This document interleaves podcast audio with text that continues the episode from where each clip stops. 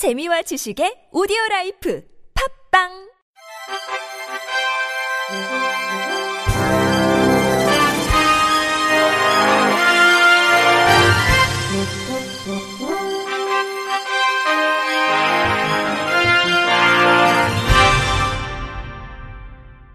청취자 여러분 안녕하십니까? 11월 8일 화요일 KBIC 뉴스입니다. 2017 장애인 배드민턴 세계선수권 대회가 내년 11월 울산에서 열립니다. 울산시는 세계 배드민턴 연맹위원회가 최근 스페인 빌바오에서 개최지 선정을 위한 회의를 열고 울산 유치를 확정했다고 밝혔습니다.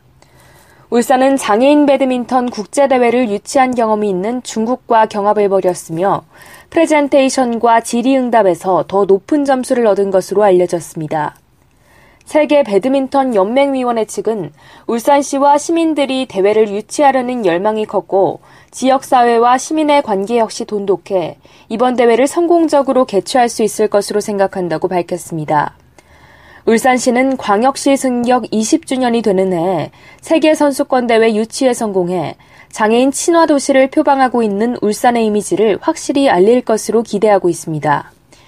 이 대회는 내년 11월 21일에서 26일 울산 동천체육관에서 열리며 32개 나라에서 470여 명이 참여할 것으로 예상됩니다. 서울시설공단은 2017학년도 대입 수학능력 시험을 치르는 장애인 수험생을 위해 시험일인 17일 장애인 콜택시 우선 배차 서비스를 제공합니다. 2017 대입 수능일 우선 배차와 사전 예약 서비스 대상은 장애인 콜택시 이용 대상인 수능 수험생입니다. 이용을 원하는 수험생은 콜센터로 전화 예약하면 됩니다. 예약 신청은 시험 당일까지 진행되며 수능 시험 종료 후 귀가해도 장애인 콜택시를 이용할 수 있습니다. 서울시설공단 이지윤 이사장은 이번 서비스는 장애를 가진 학생들이 무사히 수능 시험을 치를 수 있도록 돕기 위해 진행하는 서비스인 만큼 수능 시험 당일 다른 이용자분들의 협조와 이해를 부탁드린다며 사전 예약을 미처 하지 못한 장애인 수험생이라도 시험 당일 장애인 콜택시를 요청하면 우선적으로 배차할 계획이라고 말했습니다. 한편 서울시의 장애인 콜택시는 총 487대로 대중교통이 어려운 중증 장애인의 이동권을 보장해 사회 참여 기회를 확대하기 위해 2003년 1월부터 도입해 운영하고 있습니다. 충청남도는 겨울철을 앞두고 도내 장애인 복지시설에 대한 안전점검을 실시한다고 밝혔습니다. 폭설, 혹한 등 동절기 자연재해에 대비하고 화재 등 겨울철 안전사고 예방을 위한 이번 점검은 도내 장애인 생활시설과 이용시설 등 165곳을 대상으로 실시합니다. 점검 기간은 다음 달 9일까지로 각 시설별로 자체 점검을 실시한 뒤 도와 시군 담당자, 안전 관련 전문가가 합동으로 확인 점검을 실시하는 방식으로 진행됩니다. 주요 점검 내용은 동절기 안전관리 계획 수립, 소방 전기가스 안전관리 대책, 제설 동파 난방 등 겨울철 안전관리 대책 등입니다. 김상기 도장애인 복지과장은 동절기를 앞두고 안전점검을 집중적으로 실시해 미처 발견하지 못한 불안 요소를 찾아 즉시 조치하고 장애인들이 안심하고 시설을 이용할 수 있도록 하겠다고 말했습니다.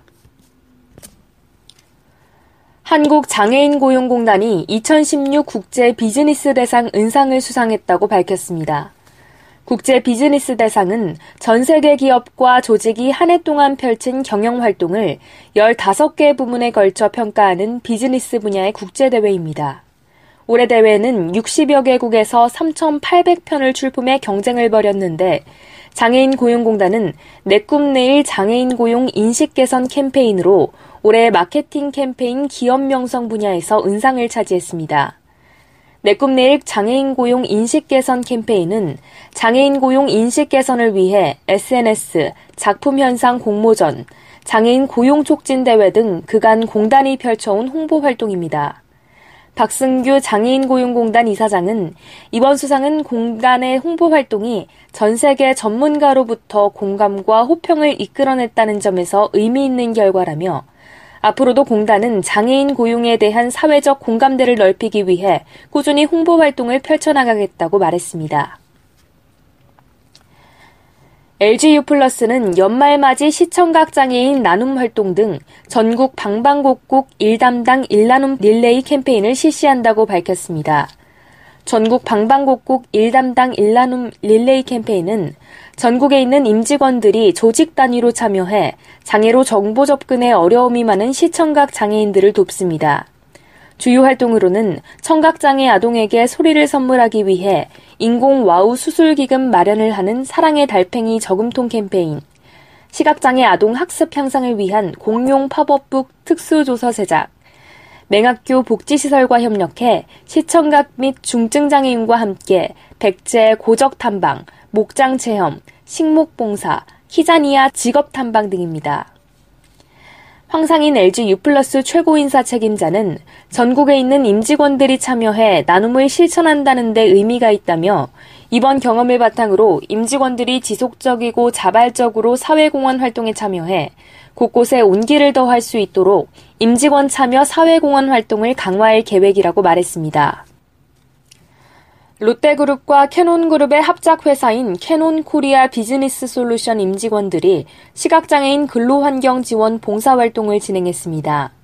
캐논코리아의 자원봉사 모임인 샤롯데 봉사단원들은 지난 5일 서울시 관악구에 위치한 실로암 시각장애인 복지관을 방문해 시각장애인 근로자들의 근로 환경을 개선하기 위한 사전 작업을 진행했습니다.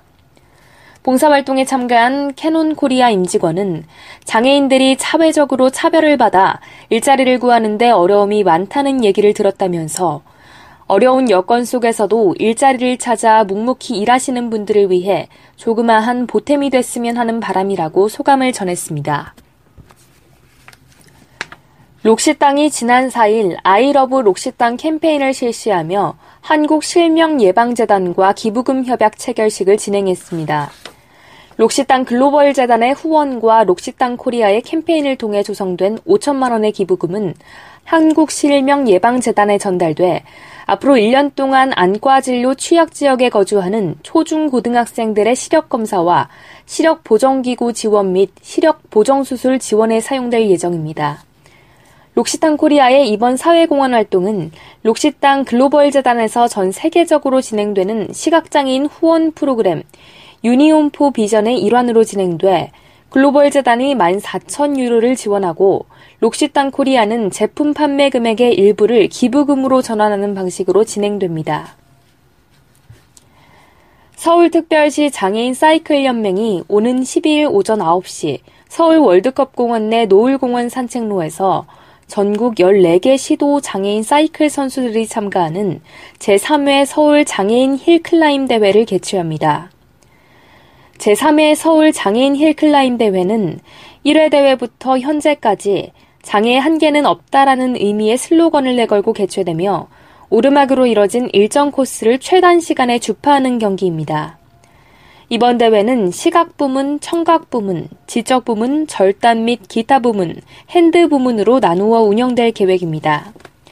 서울 장애인 힐클라임 대회 나흔화 대회장은 매년 대회 개최를 1차적인 목표로 두고 향후 지속적 개최를 통한 성장을 이뤄내 이를 발판 삼아 국제대회 유치도 이뤄낼 것이라며 대회의 지속적인 발전을 위해 사회 각계로부터 지금보다 더욱 많은 관심과 지원이 필요하다고 말했습니다. 끝으로 날씨입니다. 중국 중부지방에서 동진하는 고기압의 영향을 받겠습니다. 전국이 대체로 맑겠습니다. 아침 최저 기온은 영하 7도에서 영상 4도, 낮 최고 기온은 7도에서 13도가 되겠습니다. 바다의 물결은 전해상에서 2에서 5m로 매우 높게 일다가 차차 낮아지겠고, 남해 앞바다에서는 1에서 2.5m로 일겠습니다. 이상으로 11월 8일 화요일 KBS 뉴스를 마칩니다. 지금까지 제작의 권순철, 진행의 주소연이었습니다. 곧이어 반말 야구 스페셜이 방송됩니다. 고맙습니다. KBIC